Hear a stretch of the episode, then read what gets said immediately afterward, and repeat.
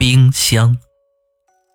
相见千日好，同住半天难的道理我明白，所以儿子结婚后啊，我就搬到老房子里一个人住。没想到竟会发生这么可怕的事情，恐怕以后啊也没有人敢住这间房子了。说话的是一名年逾半百的谭姓妇人，他在搬回旧房子后遇到了一些奇怪的事情，继而揭发了一宗可怕的凶案。我丈夫死得早。不过他给我们母子俩留下了两座房子，所以我们的日子呀过得还不太坏。我儿子也有长进，有一份不错的工作，去年还交上女朋友了，那是个挺懂事的女孩子。当娘的最期盼就是儿女成家立室，所以我不住的催促他们结婚。哎呀，儿子孝顺，我催多了他就答应了。一个多月前就办了个婚事。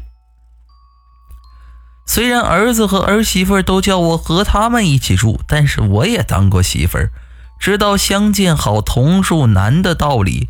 和媳妇住在一起时间长了，总会有摩擦。而且啊，我还想早点抱孙子，所以就坚持要搬回老房子一个人住。他们拗不过我，就只好答应了。老房子是我和丈夫结婚时盖的，现在也不算很破，就是地方小一点而且只有一层。不过我一个人住，这点地方已经足够了。老房子之前一直都是租给一对姓彭的夫妇，前段时间他们突然很匆忙的搬走，之后就一直没租给别人，因为房子呀。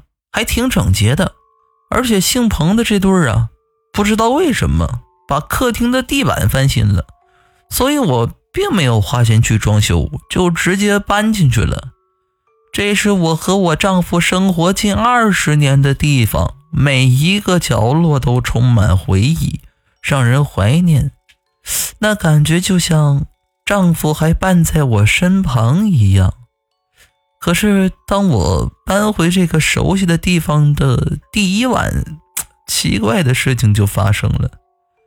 当时大概晚上十一点左右，我刚下床，就听见了一些像敲门似的声音从客厅传来。我想，我刚搬进来，又没有特意告诉别人，怎么会有人找我呢？而且，就算有朋友找我，也不会选这个时候啊！我疑惑地走出客厅，发现敲门声突然没了。因为附近的治安不是很好，所以我不敢开门，就对着门问呢：“谁在外面？”我问了好几次，门外一点动静也没有。虽然觉得莫名其妙啊。但我还是回到房间睡觉了。人到了我这个年纪，会睡得不太好，半夜里呀，总会醒来个一次两次。这晚也一样，睡到半夜呀，我就醒来了。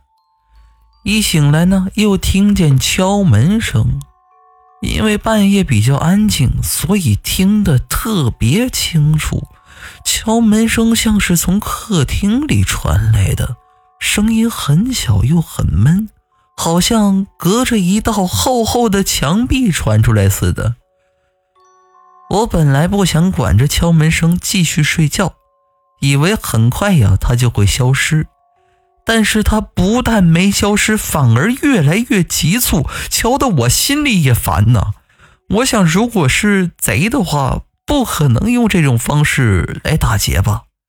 就算真有这么奇怪的贼。也不能整晚都在敲我家门呢，越想越想不明白，就越睡不着，所以我干脆呀下床到客厅里看一看是怎么回事儿我特意啊没穿拖鞋，光着双脚蹑手蹑脚地走出客厅。虽然我已经尽量不弄出任何声响，但是一走到客厅，敲门声就没了。哎。我在客厅的椅子上坐了一会儿，那奇怪的敲门声再也没响起。坐着坐着吧，我就睡着了。半梦半醒之间，我好像再听见了敲门声，而且还听见一把似曾相识的女人的声音，不停的说着：“让我出来，让我出来。”天亮后啊，我和邻居就说起这个事儿，邻居都说没遇到这种情况，还叫我关好门窗，毕竟附近的治安一直不是很好。随后近一个月的时间呢，每晚我入睡都会听见这奇怪的敲门声，但当时我走出客厅，声音就没了。我虽然不明白这是什么事儿啊，但是时间长了我也就习惯了。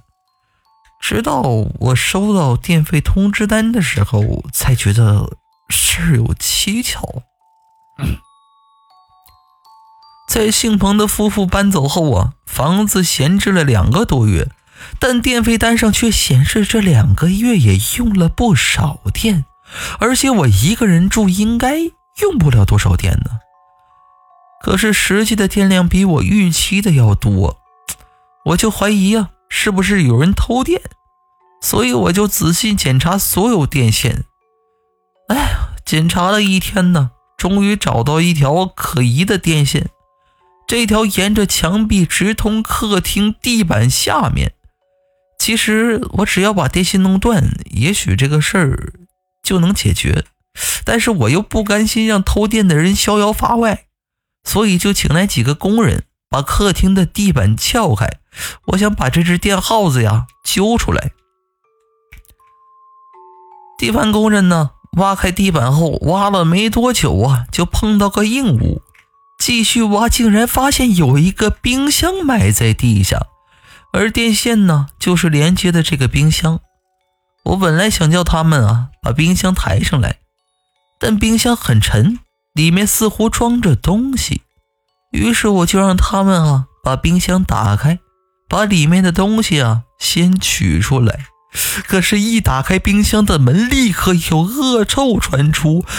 放在冰箱里的竟然是一具女尸，她脖子上面啊有勒痕，舌头伸出，双眼像鲸鱼一样瞪得老大。虽然放在冰箱里，但也许是冷冻不足，尸体已经开始腐烂肿胀，而且流出令人作呕的黄色汁水。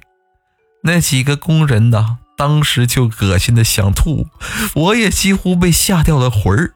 但是总感觉这女尸的面孔有点面熟，就忍住恶心多看了几眼。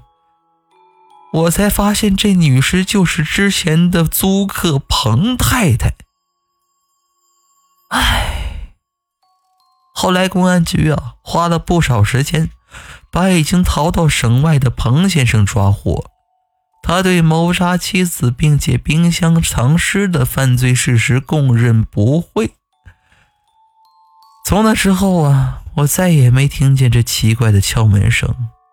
但是啊，我却做了个奇怪的梦，梦见这去世的彭太太呀向我道谢。